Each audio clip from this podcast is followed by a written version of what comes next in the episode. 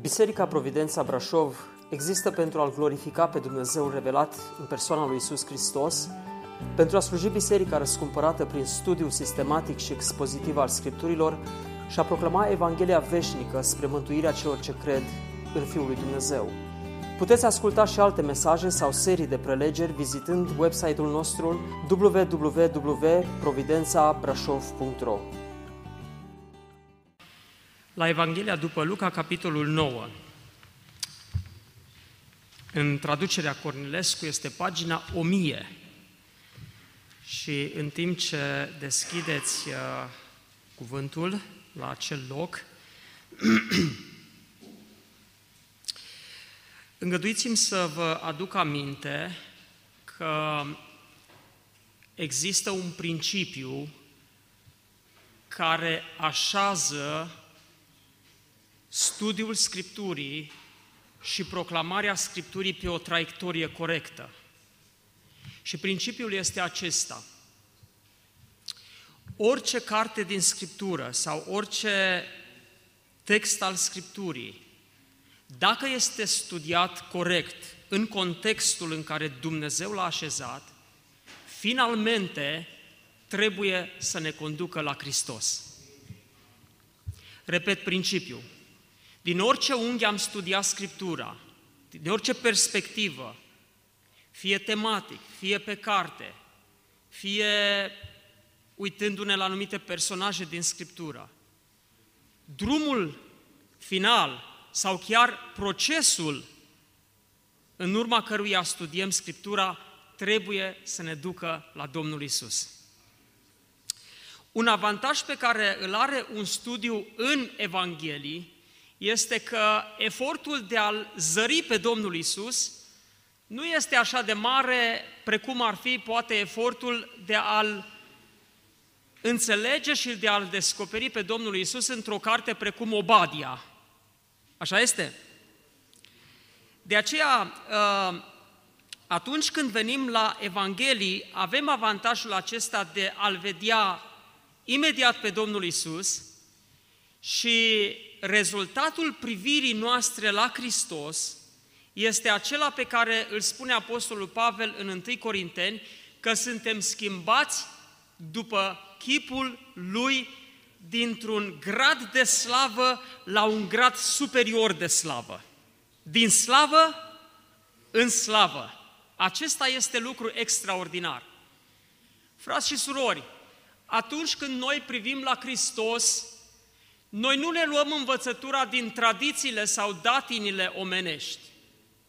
Noi nu ne luăm învățătura din cine știe ce filozofii sau idei care îl așează pe Domnul Isus Hristos în rândul unor mari, mari învățați, în rândul unor mari învățători sau mari moraliști. Reperul nostru în înțelegerea corectă a cine este Domnul Isus Hristos este cuvântul lui Dumnezeu. Atâta vreme cât suntem în cadrul acesta, noi ne mișcăm într-o direcție corectă. Am auzit odată povestea unui plugar M-am născut la țară și înțeleg bine ce înseamnă să fii fermier. Plugarul acesta, în vremea când nu erau tractoare și în vremea în care el trebuia să-și are terenul cu plugul, s-a dus uh, pe o țarină, pe, un, pe o tarla, pe un teren care era destul de lung. Și știți cum se ară un teren corect? De unde începe brazda? De la mijloc. Tragi prima brazdă pe mijlocul tarlalei și după aceea te duci când pe o parte, când pe cealaltă, până când ar tot terenul. Da? Aceasta este abordarea corectă a, a aratului. Și omul s-a uitat și a zis, cum să trag eu corect brazda asta? Și s-a uitat și a trebuit să-și ia un reper ca să tragă corect brazda. Și a văzut el un punct negru undeva departe, s-a uitat și a zis, dacă urmăresc acel punct negru, trag corect brazda. A a așezat boii în centru, a băgat plugul în pământ și s-a dus după acel reper, după acel punct negru. Undeva pe la mijlocul drumului său, pe la mijlocul uh, ogorului, s-a întors să se uite cum merge arătura și a constatat că arătura sau brazda lui, prima lui brazdă, era cam strâmbă, ba chiar strâmbă rău. Și a pus întrebarea ce s-a întâmplat, pentru că el a urmărit mereu reperul acela. Și nu și-a dat seama decât ceva mai încolo. Reperul lui era o bivoliță, adică o vacă neagră, care părea că stă locului, dar nu stătea chiar locului. Bivolița păștea și se ducea când într-o parte, când într-alta. Și omul acesta, având un reper greșit, n-a mai mers în direcția corectă, n-a mai tras brazda corectă. Ei, dragii mei, în spatele acestei ilustrații este un principiu foarte bun. Dacă reperul nostru este corect, atunci și direcția noastră va fi corectă. Dacă studiul nostru cu privire la Domnul Isus Hristos are un sistem de referință corect și vine dintr-o sursă corectă, vom merge în direcția corectă și îl vom descoperi pe Domnul Isus. Am pornit împreună cu Luca într-o investigație. Și această investigație pe care și-a propus-o doctorul Luca, scriind unui, uh, unui aristocrat latin, roman, pe nume Teofil, a fost să-i demonstreze temeinic, adică din surse precise, din surse corecte, că cel despre care el scrie, Iisus din Nazaret, nu este altul decât trimisul lui Dumnezeu. Este Mesia, așteptatul de viacuri în uh, poporul lui Dumnezeu. De aceea, narațiune după narațiune, relatare după relatare, este pusă la oaltă ca să ajungă la acest scop final, de a demonstra că Isus este cu adevărat Fiul lui Dumnezeu. Povestea lui a pornit de la naștere, de la creștere și de la lucrarea Domnului Isus și a ajuns în ultimele pasaje pe care le-am studiat într-un punct culminant. Trei dintre ucenici au privilegiul de a vedea ceva ce nimeni vreodată pe pământul acesta nu a văzut. Au văzut slava Domnului Isus Hristos așa cum o vom vedea cu toții când vom fi răscumpărați din trupul acesta de moarte și vom fi în prezența Lui. Pe muntele Tabor, Domnul Isus Hristos a luat mărahrama care era pe ochii ucenicilor și fața lui a strălucit ca fața Dumnezeului adevărat, întrupat în acest trup de om. Ei au văzut slava lui. Și apoi de pe munte s-au coborât și a avut loc un alt eveniment, acela în care un îndrăcit, un om care era posedat de demoni, a fost eliberat de Domnul Isus Hristos. Vindecarea aceasta venea pe linia unor minuni extraordinare, unele chiar care au depășit în valoare, în greutate această vindecare, respectiv învieria fiicei lui Iair. Și acum, după toate evenimentele acestea, cumva așteptarea era spre ceva ce merge în direcția așezării și inaugurării împărăției lui Mesia. Aceasta era așteptarea poporului și aceasta era așteptarea ucenicilor. Dar se întâmplă ceva.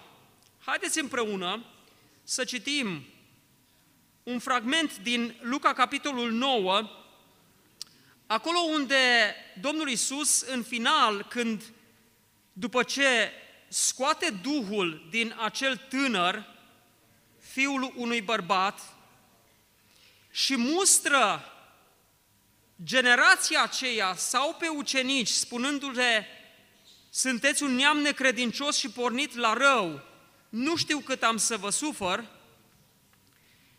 Domnul Isus a certat Duhul necurat, a vindecat pe băiat și l-a dat înapoi tatălui său. Versetul 43.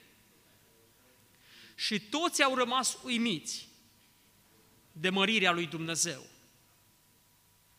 Pe când toți se minunau de tot ce făcea Isus, el a zis ucenicilor săi, voi ascultați bine ce vă spun. Fiul omului va fi dat în mâinile oamenilor. Dar ucenicii nu înțelegeau cuvintele acestea, căci ele erau acoperite pentru ei ca să nu le priceapă și se temeau să-l întrebe în privința aceasta. Apoi le-a venit în gând să știe cine dintre ei ar fi cel mai mare. Iisus le-a cunoscut gândul inimii, a luat un copilaș și l-a pus lângă el și le-a zis, oricine primește pe acest copilaș în numele meu, pe mine mă primește. Și oricine mă primește pe mine, primește pe cel ce m-a trimis pe mine, fiindcă cine este cel mai mic între voi, acela este mare. Ioan a luat cuvântul și a zis, Învățătorule, noi am văzut pe un om scoțând draci în numele tău și l-am oprit, pentru că nu merge după noi. Nu-l opriți, i-a răspuns Iisus, fiindcă cine nu este împotriva noastră, este, cine nu este împotriva voastră, este pentru voi. E bine, ce se întâmplă aici, dragii mei? În acest punct culminant, pentru că după momentul acesta vom vedea, continuând să citim Evanghelia după Luca, de la versetul 51, este o schimbare radicală de direcție. Uitați-vă la versetul 51 care spune că atunci când s-a apropiat vremea în care avea să fie luat la cer, Iisus și-a îndreptat fața hotărât să meargă la Ierusalim. Și aici Evanghelia după Luca are un moment de, de tranziție. Din punctul acesta, Domnul Iisus se îndreaptă spre Ierusalim, spre cruce. Până în punctul acesta, lucrarea lui a venit la un moment culminant, predicând Evanghelia Împărăției, vindecând, scoțând demoni, înviind din morți, arătându-li se ucenicilor și din punctul acesta începe direcția lui spre cruce. Și în punctul acesta, dragii mei, când Domnul Isus face o minune extraordinară, nimeni nu s-ar fi așteptat ca el să facă un anunț șocant. Avem parte în fragmentul pe care l-am citit de un anunț șocant și pe cât de șocant era anunțul acesta, pe atât de șocantă este reacția ucenicilor la acest anunț. Despre ce este vorba? Domnul Iisus Hristos a predicat Evanghelia, cu siguranță mesajul lui a avut impact extraordinar în viața oamenilor, mulțimile îl urmau, mergea din cetate în cetate și propovăduia Evanghelia împărăției. Această propovăduire era însoțită, cuvântul ne arată, de semne, de minuni și de prezența puternică a lui Dumnezeu în Domnul Isus Hristos.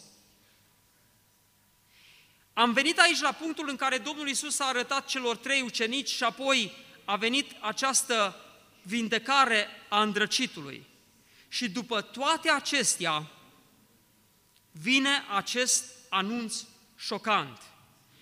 Cuvântul ne spune că pe când ei se minunau de ce a făcut Isus și pe când mulțimea, toți, erau uimiți de mărirea lui Dumnezeu, Isus se apropie de ucenici și le spune așa, voi ascultați bine ce vă spun. Ascultați bine ce vă spun. În limba engleză m-am uitat și textul este mult mai sau cuvintele Domnului Isus sunt parcă mult mai potrivite. Acolo textul spune, lăsați cuvintele acestea să intre în urechile voastre și să se afunde. Let these words sink in your ears. Lăsați cuvintele acestea să se cufunde în urechile voastre. Știți de ce le spunea aceasta? Pentru că nu era întâia dată când Domnul Isus le-a vorbit despre jertfa, despre jertfa Lui, despre moartea Lui. Doar dacă dăm cuvântul cu o pagină înainte, după ce a avut loc înmulțirea pâinilor și după ce Domnul Isus Hristos s-a, s-a oprit odată să întrebe pe ucenici, cine ziceți, cine zic oamenii că sunt eu? Și apoi cine ziceți voi că sunt eu? După declarația lui Petru, tu ești Hristosul Fiului Dumnezeu. În loc ca Domnul Isus Hristos să-i spună, Petru, așa este, a venit vremea împărăției mele, Domnul Isus îi spune în versetul 22, apoi a adăugat, Fiul omului trebuie să pătimească multe, să fie tăgăduit de bătrâni, de preoții cei mai de seamă de cărturari, să fie omorât și a treia zi să învie. Cuvintele acestea erau străine pentru ucenici. Nu le-au înțeles în momentul acela. De aceea Domnul Isus, când vine din nou aici la acest punct culminant și când a venit vremea, când s-a apropiat vremea să fie luat la cer și se îndrepta hotărât spre Ierusalim, din nou le spune, ascultați bine ce vă spun. Cuvintele acestea să intre în urechile voastre. Fiul omului va fi dat în mâinile oamenilor. Era șocant mesajul acesta. Cu alte cuvinte, Domnul Isus voia să le spună, proiectul pe care Dumnezeu îl are pentru mântuirea și răscumpărarea neamului lui Israel și a voastră este diferit de ce credeți voi. Nu tronul, nu coroana, ci crucea. Crucea vă răscumpără. Prin cruce voi plăti pentru păcatele poporului meu. Prin suferință și moarte, prin darea mea și trădarea mea în mâinile oamenilor, așa am să mântuiesc eu pe neamul lui Israel. Și așa am să mântuiesc eu lumea aceasta. Dar ce așteptau ucenicii? Ucenicii așteptau tronul, ucenicii așteptau slava. Și, dragii mei, aici vedem uneori așteptările greșite ale celor care vin în împărăția lui Dumnezeu. Așteptarea lor este una imediată spre tron și spre slavă și spre coroană. Dar drumul spre slavă și spre coroană, frate Dan, trece pe la cruce. Drumul spre biruință trece prin frângere. Drumul spre glorie trece pe la Golgota. Triumfalismul este adesea atât de greșit înțeles. Da, este vorba de gloria lui Hristos. Da, este vorba de slava lui Hristos, dar această slavă este pentru mai încolo. Și asta dorea Domnul Isus să ajute pe ucenici să înțeleagă. Și versetul 45 ne spune următorul lucru. Dar ucenicii nu înțelegeau cuvintele acestea, căci ele erau acoperite pentru ei ca să nu le priceapă și se temeau să-l întrebe în privința aceasta. Haideți să ridicăm o întrebare aici. Cine sau ce anume făcea ca ucenicii să nu înțeleagă cuvintele acestea? De ce nu înțelegeau ei cuvintele acestea? Explicațiile au mers în direcții diferite. Sunt cel puțin patru, dar eu aș dori să mă refer doar la două. Unii au considerat că este vorba de tiparele tradiționale pe care atât ucenicii cât și toți din Israel le aveau cu privire la Hristos. Cu alte cuvinte, înțelegerea pe care ei o aveau cu privire la Mesia era că acest Mesia care vine, în mod imediat, se descoperă și așează împărăția lui Israel. Asta așteptau ei.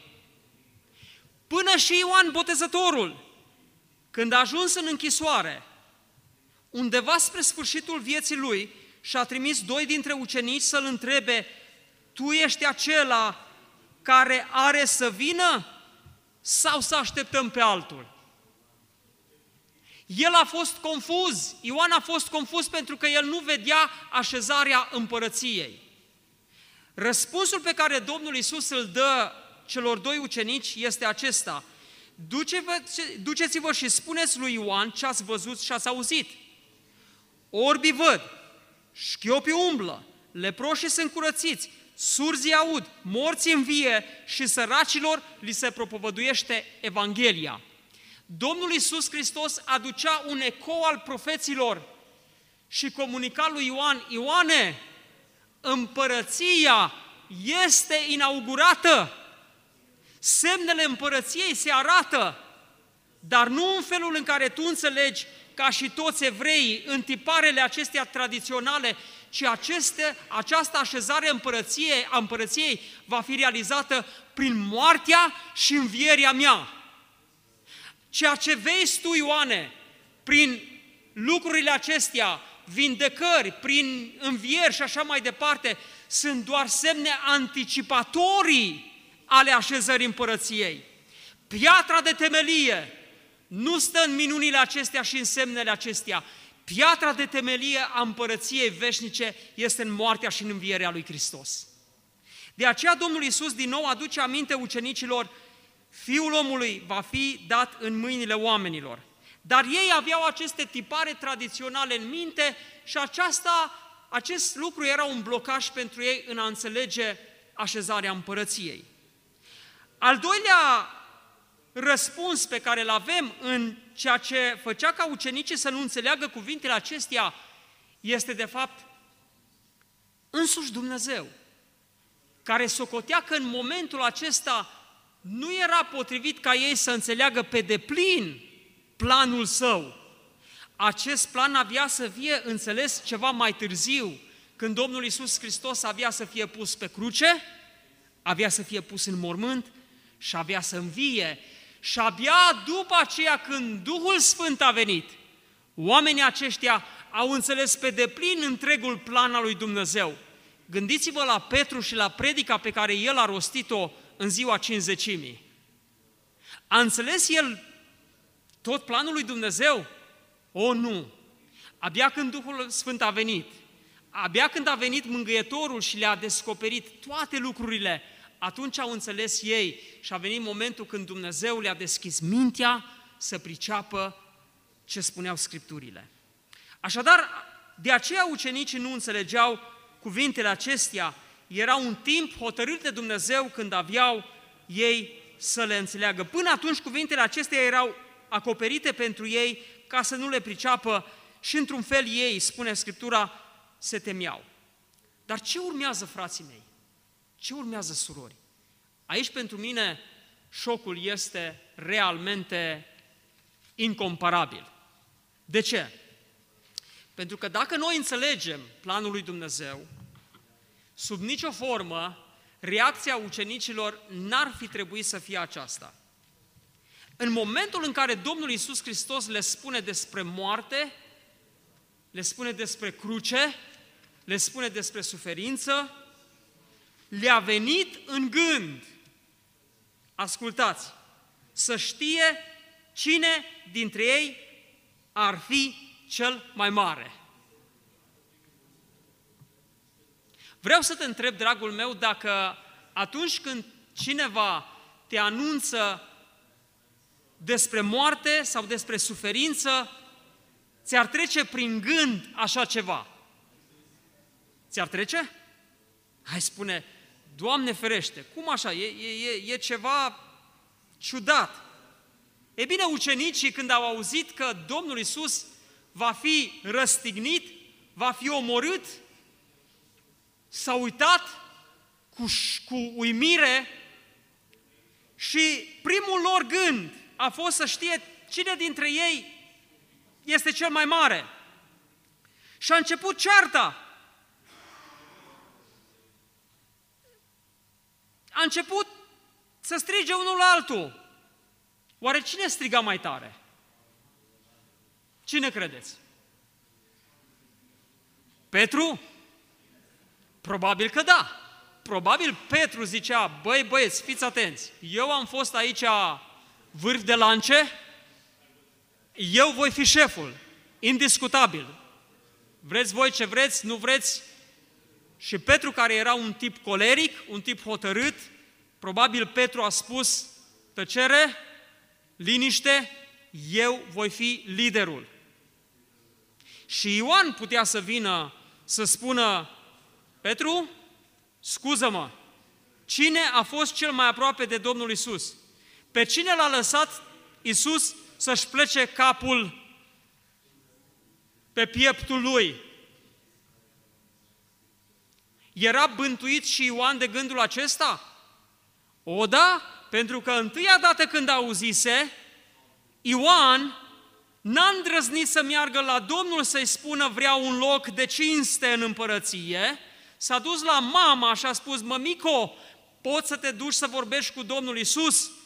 Ca noi doi, eu cu Andrei, să avem niște locuri de cinste, unul de-a dreapta și unul de-a stânga Domnului Isus în împărăția Lui? Îi trecea prin minte așa ceva? O, da, sigur că da. Și lui Andrei? Sau uh, Iacov? Sau Iuda, care era cu punga? Băieți, dacă nu sunt eu șeful, vedeți că aici sunt banii la mine. Eu sunt cel care plătesc și, în general, șeful plătește. Nu? Deci existau fermenții aceștia în inimile ucenicilor și s-a încăier, s-au încăierat, a venit o ceartă între ei. Și cuvântul lui Dumnezeu ne spune că Domnul Isus le-a cunoscut gândul. Cum priviți gestul acesta, dragii mei? Ce era aceasta? Vreau să vă întreb, era oare o copilărie? Dacă îi vedeți pe niște oameni certându-se pentru poziție, v-ați uitat la ei și să ziceți, vai ce copii sunt.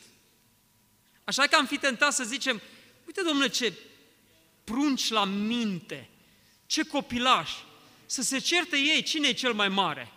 Păi ei erau bărbați în toată firia. Și se certau, eu sunt mai mare, ba nu, eu sunt, eu sunt șeful, eu sunt liderul. Strigau unul la altul. O copilărie? Sau o nebunie? Să te cerți în gura mare când auzi că cel care te-a călăuzit, cel în care ți-ai pus toate speranțele, va fi dat la moarte. Era oare o nebunie lucrul acesta? Sau, mai degrabă, o ofensă? O ofensă. În momentul în care auzi de cel mai dramatic moment, în momentul în care auzi despre suferință și moarte, tu să te iei la ceartă cine e cel mai mare.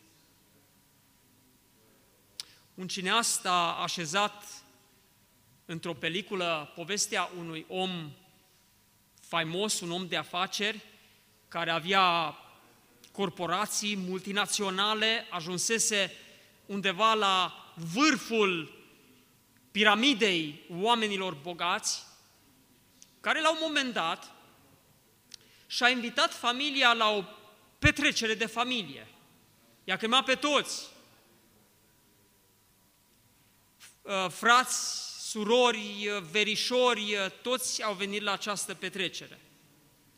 Știau că este o petrecere aliasă, mai fuseseră la astfel de petreceri. Omul acesta n-avea copii și toți se gândeau în perspectivă la posibilitățile care vor veni și sperau că acest om nici măcar nu va adopta vreodată vreun copil. ca moștenirea lui mare, cumva, cumva, să vină în dreptul lor. Acest om care era în toată puterea lui i-a invitat, petrecerea era în toi și undeva mai spre finalul petrecerii era momentul obișnuit, ca în orice petrecere, ca organizatorul să ia paharul de șampanie și să aibă un cuvânt la adresa invitaților. Omul acesta a anunțat acest moment al petrecerii, toată lumea s-a adunat în jurul lui, toate rudenile, și el le-a spus, această petrecere este, de fapt, o petrecere de rămas bun. În mintea lor era, erau întrebări. Ce face? Vrea să plece într-o călătorie? Vrea să meargă într-o croazieră? Ce fel de rămas bun este?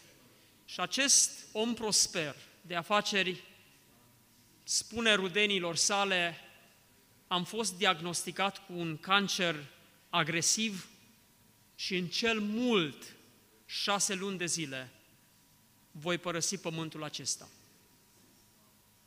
Dintr-o dată, dacă până atunci uh, era o anumită forfotă și uh, era mișcare și erau comentarii între cei invitați, s-a așezat tăceria, nu s-a mai auzit nimic.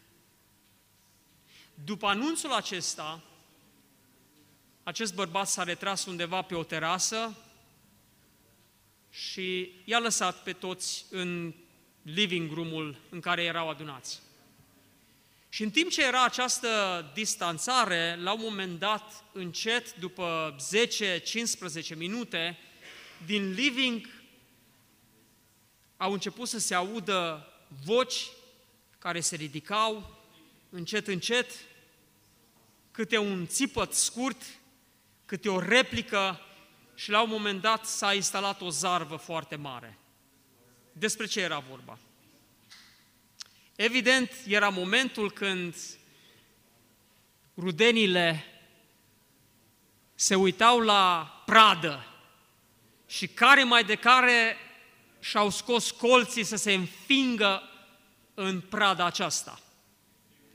Venea momentul și fiecare își revendica dreptul că moștenirea aceasta fenomenală ar merge mai mult în dreptul lor decât în dreptul altora. Și a început toată cearta aceasta între ei. Când acest om s-a întors, i-a privit pe toți cum se certau acolo și în inima lui a trăit una dintre cele mai mari decepții în relație cu toți cei pe care i-a crezut apropiații lui. Mă gândesc că și Domnul Isus probabil a trăit o decepție asemănătoare. M-a sunat într-o zi un tânăr care se pregătea să se căsătorească și relația a mers bine, ce bucurie pentru un tânăr care a fost cam tomnatic în căsătorie să-și fi găsit fata, vârsta lui era trecută binișor de vârsta căsătoriei, și a găsit o fată într-o adunare, cu minte, credincioasă, evlavioasă, și aștepta momentul căsătoriei.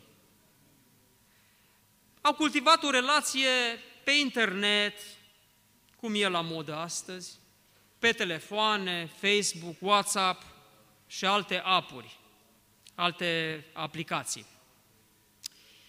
Și când se pregătea el să pro- proiecteze momentul cererii în căsătorie, a venit din partea fetei un e-mail scurt că relația lor s-a încheiat. Te rog să nu mai scrii, te rog să nu mă mai deranjez la telefon. Din punctul meu de vedere, nu este voia lui Dumnezeu în această relație. Punct. Și tânărul acesta confuz, neștiind ce s-a întâmplat, de ce fata i-a dat acest mesaj, m-a sunat pe mine să-mi spună că a primit vestea aceasta grozav, de întrist, care, care l-a întristat grozav. Și am început să-i pun întrebări. Ce crezi că s-a întâmplat? De ce? Avea el niște bănuieli legate de faptul că fetei poate i s-a părut că nu este responsabil, că nu își poate ține un serviciu, că tocmai își dăduse demisia dintr-un serviciu care se așezase și poate că în direcția aceasta n-ar fi avut încredere în el, dar sunt explicații. Și a început vreme de jumătate de oră să-mi dea tot felul de explicații, că unde a trebuit să meargă, ce a trebuit să facă și așa mai departe. Și de la un moment dat, dintr-un anumit punct, tânărul acesta, care cred că până atunci vorbise cu cele mai alese cuvinte despre fată, și dacă i-aș fi citit e mail cred că în e mail era numai porumbițo, fluturaș, căprioaro și așa mai departe, de la un anumit punct, tânărul acesta a început să spună, și-a bătut joc de mine, mizerabilă aceasta, m-a târât într-o relație și m-a făcut să cred asta și asta și asta. Și începea să folosească niște epitete incalificabile, dragii mei. A auzit o veste și la vestea aceasta stăteam și îl ascultam și în mintea mea mă gândeam la ce reacție nepotrivită la o astfel de veste. E bine, dragii mei, așa au fost ucenicii. Într-un moment în care au auzit o veste care trebuiau să-i cutremure, reacția lor la această veste este total, total nepotrivită. Și, dragii mei, care era de fapt problema în spatele certei lor? Cearta ucenicilor, dragii mei, ilustrează o vulnerabilitate pe care o avem fiecare dintre noi. Absolut fiecare avem vulnerabilitatea aceasta. Știți care este? Dorința de întâietate. Dorința de a fi primul. Dorința de a nu fi la coadă. Dorința de a nu fi în coadă. Dorința de a nu fi al treilea sau al doilea, ci dorința de a fi primul. Este vorba de această nevoie satanică din ființele noastre de a face un pas înainte, de a fi mai bun ca el, de a fi mai talentată ca ea, de a avea mai mult ca el, de a fi mai bine ca celălalt, de a avea mașină mai bună ca ceilalți și așa mai departe. Și în spatele acestei dorințe nu este altceva, dragii mei, decât mândria. Mândria. Și noi, fără să ne dăm seama adesea, chiar în ceea ce spunem noi, biserica celor răscumpărați, nu facem altceva, dragii mei, decât să ne hrănim din această mentalitate. Cine este primul? Am fost vreme de mai mulți ani, dragii mei, într-o biserică în care toți știau că între primii doi păstori din biserică este o competiție. Și chiar dacă nu se mușca unul pe altul în public, toată lumea știa că în spatele fiecărei acțiuni, a fiecărei vorbe, era de fapt competiția între cei doi. Dorința de a fi cel care conduce biserica, dorința de a fi cel care dă direcție, dorința de a fi cel aplaudat, cel apreciat, cel la care lumea să privească cu uimire. Domnul Isus Hristos aduce aici pe ucenici într-un moment în care El descoperă că în inima lor era un păcat foarte bine camuflat, foarte bine uh, estetizat păcatul întâietății. Și despre aceasta aș vrea să vorbesc în câteva momente. Păcatul întâietății, păcatul și dorința de a fi primul, a fost primul păcat care s-a evit în universul acesta. Vă rog să deschideți cu mine la cartea Isaia, la capitolul 14, unde printr-o metaforă profetică, noi înțelegem acolo cum a avut loc căderia unui înger care a fost unul dintre cei mai importanți îngeri în rang printre ceilalți îngeri. El a fost un înger de lumină, un luceafăr strălucitor. Și acest luceafăr strălucitor a căzut a căzut din poziția aceea importantă și urma să fie trimis în locuința morților. Și cei care erau în locuința morților se bucurau. Și spune cuvântul lui Dumnezeu acolo, Isaia capitolul 14, versetul 9, locuința morților se mișcă până în adâncimile ei ca să te primească la sosire. Ea trezește înaintea ta umbrele pe toți mai mari pământului, scoală pe, de pe scaunul lor de domnie pe toți împărații neamurilor.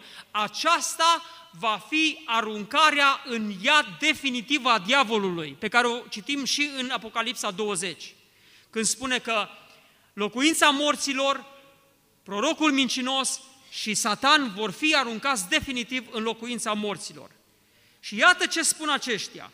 Toți iau cuvântul ca să-și spună, să-ți spună, și tu ai rămas fără putere ca și noi, și tu ai ajuns ca și noi, pe care El i-a ispitit, toți împărații pământului. Strălucirea ta s-a coborât și ea în locuința morților.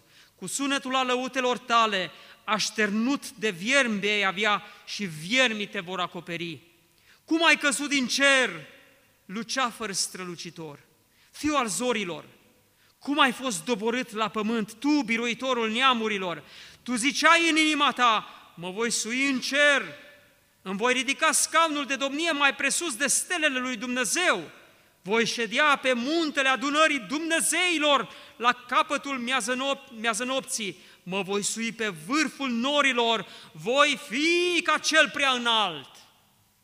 Dar ai fost aruncat în locuința morților. Aceasta a fost căderia lui Satan. Și de acolo, cel care a fost mișcat de păcatul întâietății, a început să ispitească creația lui Dumnezeu și de la Adam și Eva, care au vrut să fie și ei ca Dumnezeu, de la Cain, care l-a omorât pe fratele său Abel pentru că el era primul și voia să fie primul și în jertfe, de la frații lui Iosif care l-au vândut pe Iosif pentru că Dumnezeu pregătea un plan ca să-l așeze în frunte. De la Core, Datan și Abiram, care au zis, ce? Moise? Cine este Moise? Lasă că putem conduce și noi poporul. De la sora lui Moise care a venit și a spus, dar ce numai Moise prorocește? De la Saul, în care îi rodea invidia că lumea striga faptul că el a biruit miile și David a biruit zecile de mii, de la ucenici care voiau să știe cine este primul și la biserica lui din Corint în care erau certuri și dezbinări, care să aibă întâietate la Diotref care dorea întâietate în casa lui Dumnezeu. Păcatul întâietății, ispita întâietății, îți dă târcoale și îmi dă târcoale în forme atât de neașteptate și ne prinde în momente atât de vulnerabile. Și nu numai atât, frați și surori, uitați-vă, vă rog, la lumea aceasta. Toată lumea aceasta funcționează pe principiul competiției. Să fii primul, să ajungi în vârful piramidei, să te lupți, să nu-ți pese de ceilalți, să câștigi, să aduni cât mai mult, să fii în frunte. Filmele, aproape toate, sunt constru- construite pe mentalul acesta al eroului, care îi omoară pe toți, îi împușcă pe toți, ajunge primul. Și este faimos. Toate fetele se uită după el. El este cel mai tare din parcare. Astea sunt filmele. Industria jocurilor. Ați cumpărat vreodată vreun joc? Acum jocurile au reclama aceasta.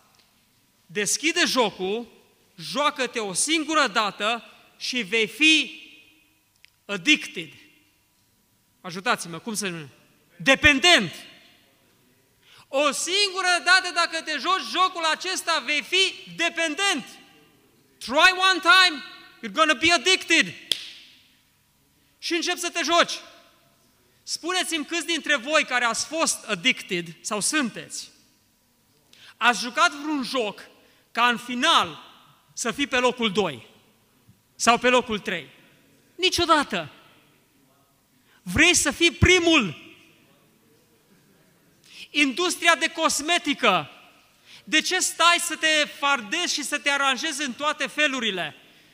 Ca atunci când te duci în rândul colegilor sau în rândul societății să zică, vai, de fapt este mai puțin frumoasă decât cealaltă. Nu! Te aranjezi, te fardezi ca la un moment dat privirea să se oprească și să zică nicio fată pe pământul acesta nu este mai frumoasă ca asta. Vârful, numărul unu, numărul unu, sporturile. Ați alergat vreodată și ați făcut pregătire pentru locul 2? Niciodată! Întotdeauna te lupți pentru locul întâi. Nici măcar Silvona Halep nu s-au luptat pentru locul 2 la Roland Garros. Și cei care au pierdut în primele jocuri nu erau așa devastați ca și cineva care a ajuns în semifinală și a pierdut. De ce? De ce te consumă când ajungi aproape de locul întâi și trăiești decepții atât de mari? De ce? Pentru că întotdeauna este dorința de întâietate, de locul întâi, de primul, primul. Acest flagel se strecoară, dragii mei, și în biserică.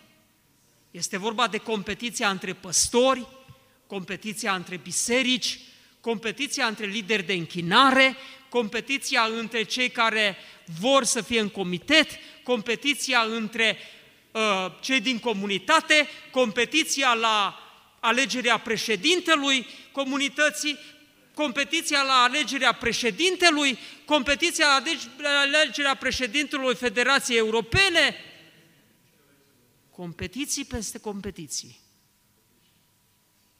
Și la un moment dat omul uită că altul este traseul pe care trebuie să meargă spre slavă. Nu slava în alvon, nu slava în biserică, nu slava la cântare, ci slavă în suferință.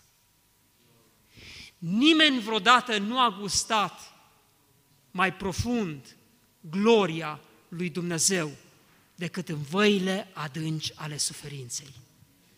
Și dacă ar mai fi printre noi fratele Richard Wurbrand, v-ar spune ca unul care a trăit văile adânci ale suferinței, dacă ar mai fi printre noi fratele Haralan Popov, dacă ar mai fi printre noi oameni care au suferit până la capăt și au luat cu nuna slavei, v-ar spune, drumul slavei trece și pe la cruce, credincioșii știu în genunchi să-l urce. Drumul slavei trece și pe la cruce, credincioșii știu în genunchi să-l urce. Dar în loc să-l urce, Credincioșii se luptă pentru întâietate. Soția, în familia creștină, vrea să fie înaintea soțului. Copiii fac Skanderberg și se bat care este mai tare, care este mai mare. Și suntem pe un drum greșit? Drumul pe care mergeau ucenicii până atunci. Cine ar fi cel din tâi.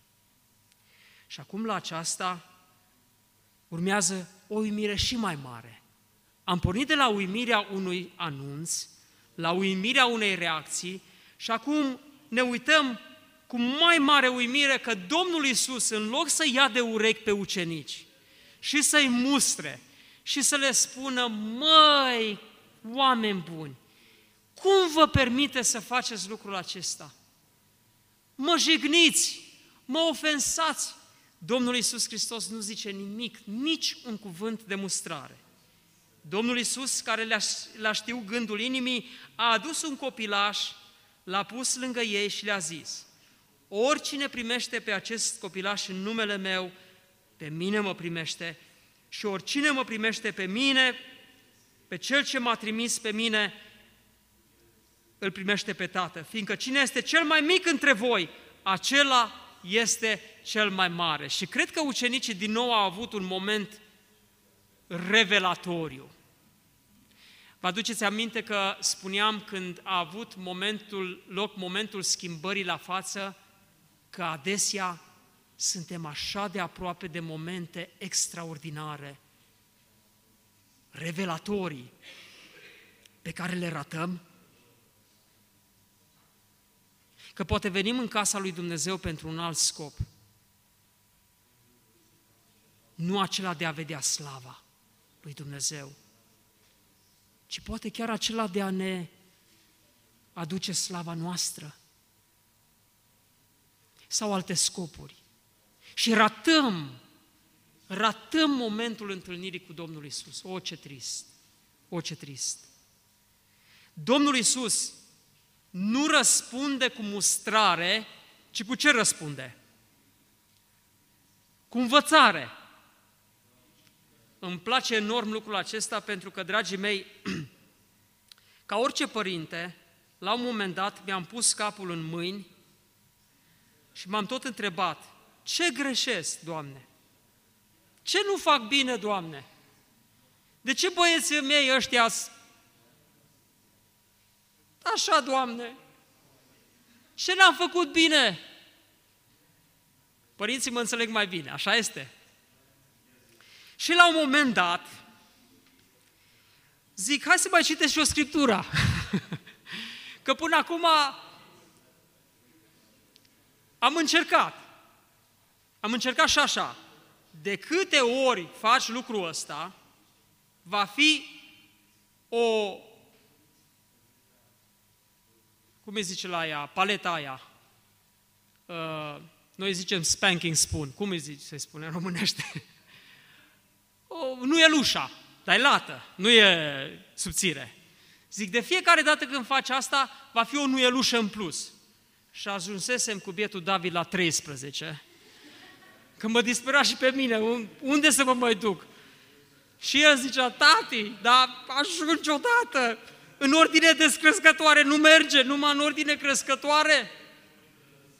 Și, dragii mei, am citit, la un moment dat am memorat cartea Efeseni pe din afară și o puteam reciti de la primul la ultimul verset. Dar știți când am memorat-o? Când n-aveam copii. Și știți când am uitat-o? Când aveam copii. Acolo, cartea Efeseni spune așa, și voi, părinților, nu întărâtați la mânie pe copiii voștri, ci creșteți-i în mustrarea și învățătura Domnului. Știți ce făceam eu? Nu făceam decât să-i mustru, să-i mustru, să-i mustru, întotdeauna reacționar la ceea ce făceam. Dar lipsea și ul acela, mustrarea și învățătura Domnului. Pentru că dacă e numai mustrare, mustrare și pediapsă și corectare și corectare, îi ducem la disperare pe copiii noștri. Dar lucrul acesta este adevărat și în biserică, când este vorba de frați, frați slabi în credință. O, dacă e vreunul printre noi slab, imediat ceilalți sfinții îl remarcă, vin la păstor și spun, frate, disciplină, disciplină! Un frate păstor care mersese în America, săracul, era ciomăgit de toți părinții din biserică. Frate, în adunarea noastră, uită, tinerii și-au pus orzoane, și-au pus lățișoare, frate, și-au pus belciuge, și-au pus una și alta și sunt împodobiți ca un pom de Crăciun, frate, fă ceva! Disciplină, frate! Disciplină! Excludere, frate! Și fratele păstor într-o zi vine în fața părinților și le spune așa, frați și surori, voi v-ați nenorocit copiii și acum veniți la mine să vi repar eu. Voi le-ați nenorocit inima și acum vreți să le schimbați hainele și cerceii și belciugele. Dar problema asta vine din inimă. Voi le-ați distrus interiorul și voi mă chemați pe mine să le repar exteriorul. Și dacă le-aș repara exteriorul, ați fi mulțumiți? În timp ce ei sunt departe de Dumnezeu? Că n-ați, n-ați fost pildă în familiile voastre ca să-i creșteți evlavios, ca să se îmbrace evlavios, să se poarte evlavios, să umble pe calea lui Hristos. Veniți acum care eu să-i repar. O, dragii mei, învățare, dar și mustrare în ascultare de Cuvântul lui Dumnezeu. Noi suntem gradnici la disciplină, dar nu suntem gradnici la a educa în Duhul adevărului. Și câteva lecții finale în încheiere, frați și surori, din acest pasaj minunat. Ne-am uitat la ucenicii care erau frământați de întâietate, în contextul în care ei au auzit de cruce. În fața lor era crucea și ei voiau tronul.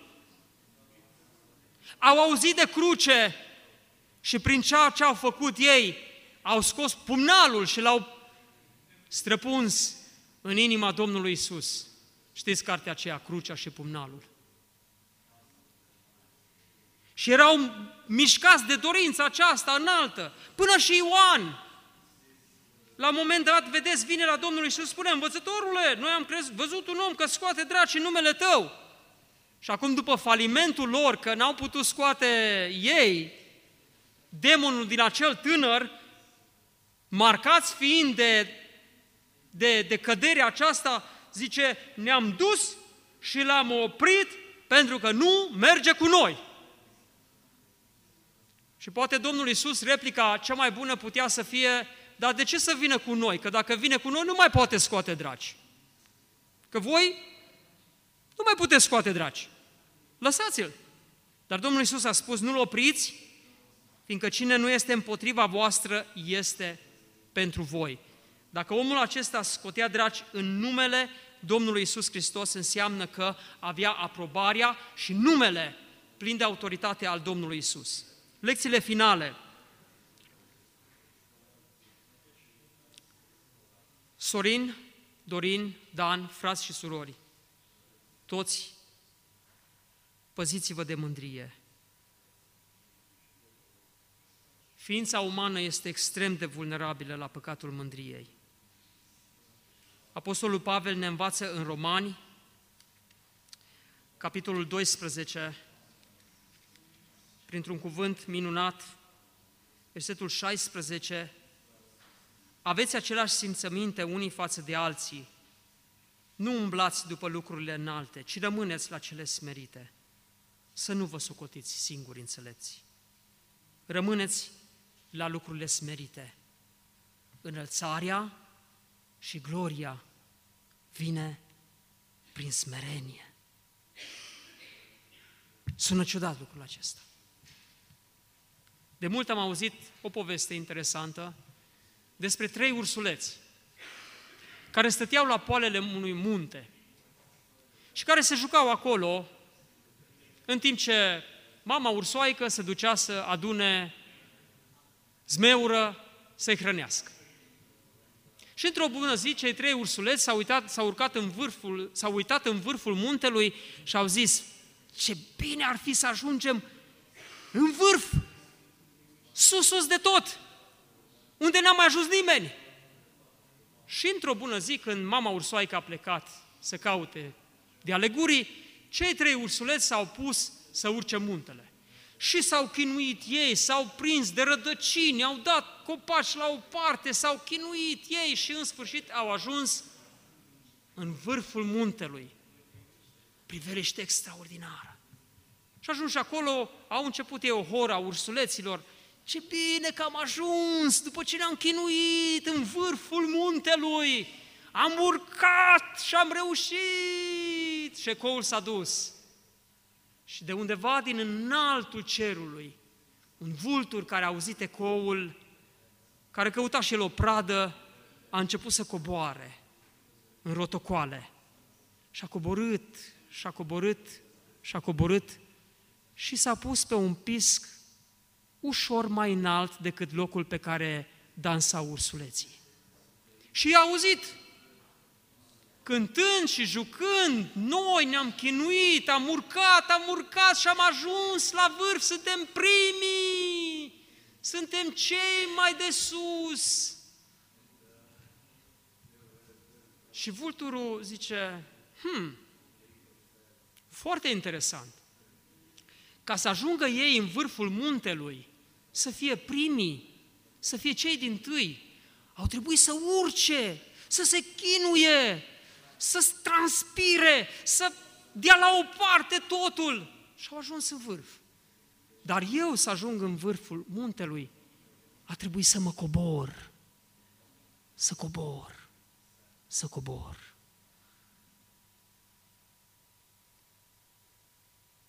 Ce greu înțelegem lecția aceasta a slavei. Noi ne luptăm prin puținul pe care îl avem. Ne mândrim cu zbârciturile noastre. Ne mândrim cu nimicurile noastre.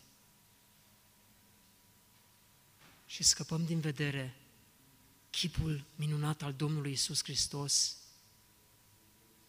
care i-a iubit pe ai săi până la capăt și s-a dus la cruce. De aceea, și Dumnezeu l-a înălțat, nespus de mult, mai presus de orice domnie, de orice stăpânire, de orice putere, de orice dergătorie, de orice nume care se poate numi, nu numai în viacul acesta, ci și în cel viitor. Pentru ca numele Lui să se plece orice genunche al celor din cer, de pe pământ și de sub pământ și orice limbă să mărturisească că Isus Hristos este Domnul păziți-vă de mândrie. În al doilea rând, căutați simplitatea. Aceasta este, de fapt, lecția pe care Domnul Iisus dorea să o dea ucenicilor. A adus un copil, l-a așezat în mijlocul lor și a spus, cine mă primește ca un copil, în simplitate, nu într-o imagine sofisticată, religioasă, cu ceva extrem de complicat, ci într-o simplitate a iubirii lui Hristos. Și o sinceritate ca unui copil, și o inocență ca unui copil.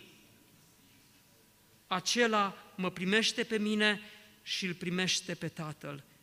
Cine vrea să fie cel mai mic între voi, acela va fi cel mai mare.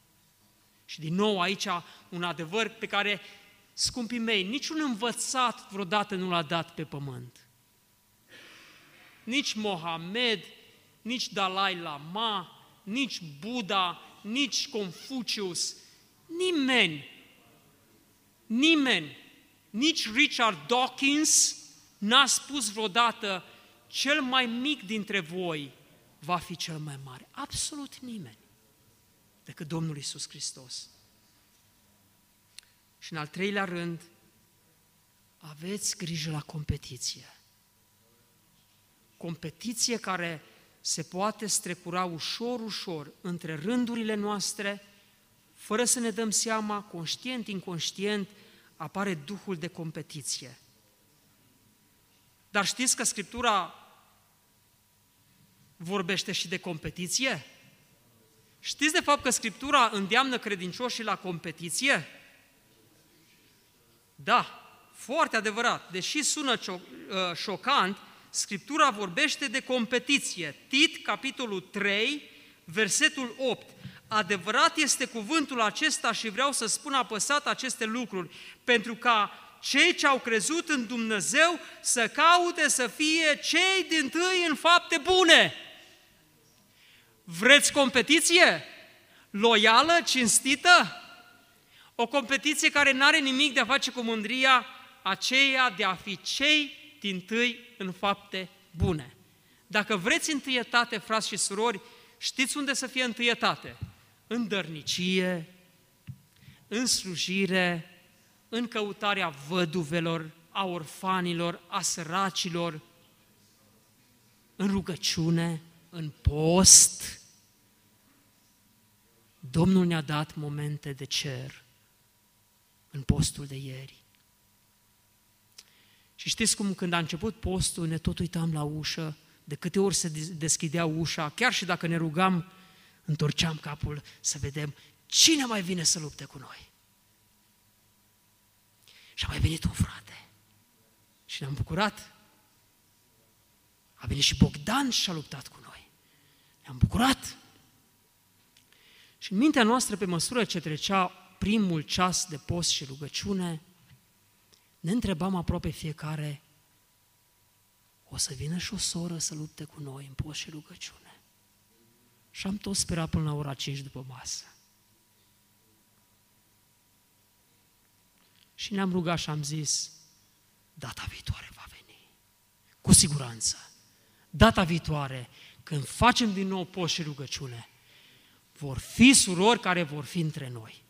Și avem credința aceasta, frați, a, surori, scuzați-mă că avem credința aceasta că data viitoare, la lupta aceasta, vor fi prezente și surori. Și apoi versetul 14, trebuie ca așa ai noștri să se deprindă, să fie cei din tâi în fapte bune, pentru nevoile grabnice și să nu stea neroditori.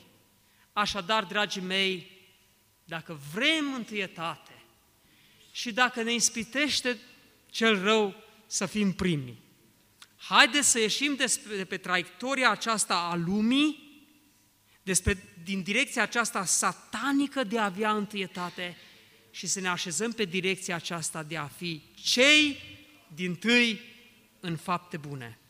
Numele Domnului Isus Hristos, Cel care s-a descoperit atât de minunat și în locul acesta ucenicilor, demonstrând că El este Fiul lui Dumnezeu, a Lui, să fie slava, mărirea, gloria și puterea în vecii vecilor. Amin.